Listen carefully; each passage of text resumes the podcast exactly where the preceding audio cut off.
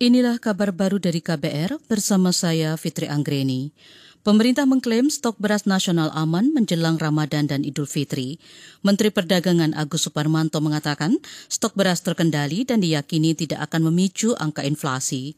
Bahkan ketersediaan stok beras nasional dijamin aman hingga masa panen mendatang atau sekitar Agustus nanti. Uh, berlakukannya PSBB, kita memastikan jalur distribusi dan barang ini diprioritaskan. Jadi kedua stok uh, cukup. Nah, tadi gula pas, uh, gula pasir yang dalam uh, konversi rafinasi ke gula pasir sudah masuk di sini sekitar 4.000 ton tadi saya baca. Kemudian juga bawang putih sudah masuk ya dan ini terus tiap hari masuk uh, beberapa kontainer.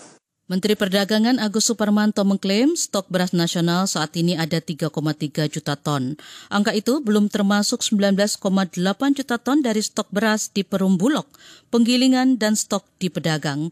Selain itu juga ada di Pasar Induk Beras Cipinang dan di Lumbung Pangan Masyarakat.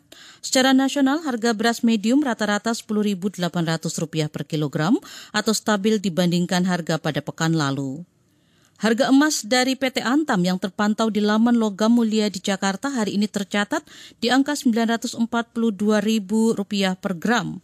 Angka ini naik sebesar Rp3.000 per gram dari harga sebelumnya. Sedangkan untuk harga jual emas Antam juga mengalami kenaikan Rp3.000 per gram. Harga jual emas Antam hari ini Rp840.000 per gram. Badan Amil Zakat Nasional Basnas DKI Jakarta memberikan bantuan tunai kepada para khatib dan ulama di masa pandemi COVID-19. Ketua Basnas DKI Ahmad Lutfi Fatullah mengatakan bantuan diberikan dengan jumlah nominal berbeda. Penggerak dakwahnya kami berikan ada buat khotib, ada 1.100 khotib yang kami bantu BTL masing-masing 500 ribu kali dua bulan, bulan April dan bulan Mei. Dan ada untuk ulama eh, sekitar 145 ulama, ada yang satu juta, ada yang satu setengah juta juga kali dua bulan.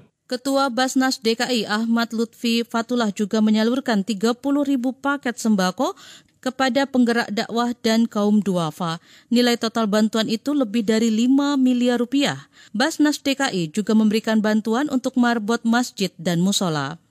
Sebanyak 46 tenaga medis di Rumah Sakit Umum Pusat RSUP Karya di Semarang terinfeksi virus corona. Gubernur Jawa Tengah Ganjar Pranowo membenarkan hal itu. Dia mengatakan puluhan tenaga medis itu sudah menjalani isolasi di Hotel Kesambi Hijau Semarang yang merupakan aset Pemda. Ya kemarin saya sempat dihubungi oleh uh, kepala dinas untuk menyiapkan tempat isolasi. Jadi mereka sudah berjuang uh, luar biasa dan ternyata setelah mendapatkan tes dia positif kami mencoba untuk membantu menyediakan fasilitas untuk isolasi.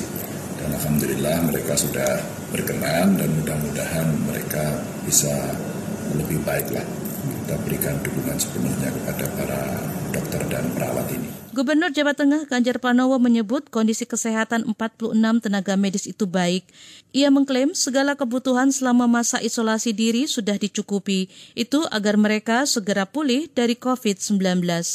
Demikian kabar baru dari KBR, saya Fitri Anggreni, salam.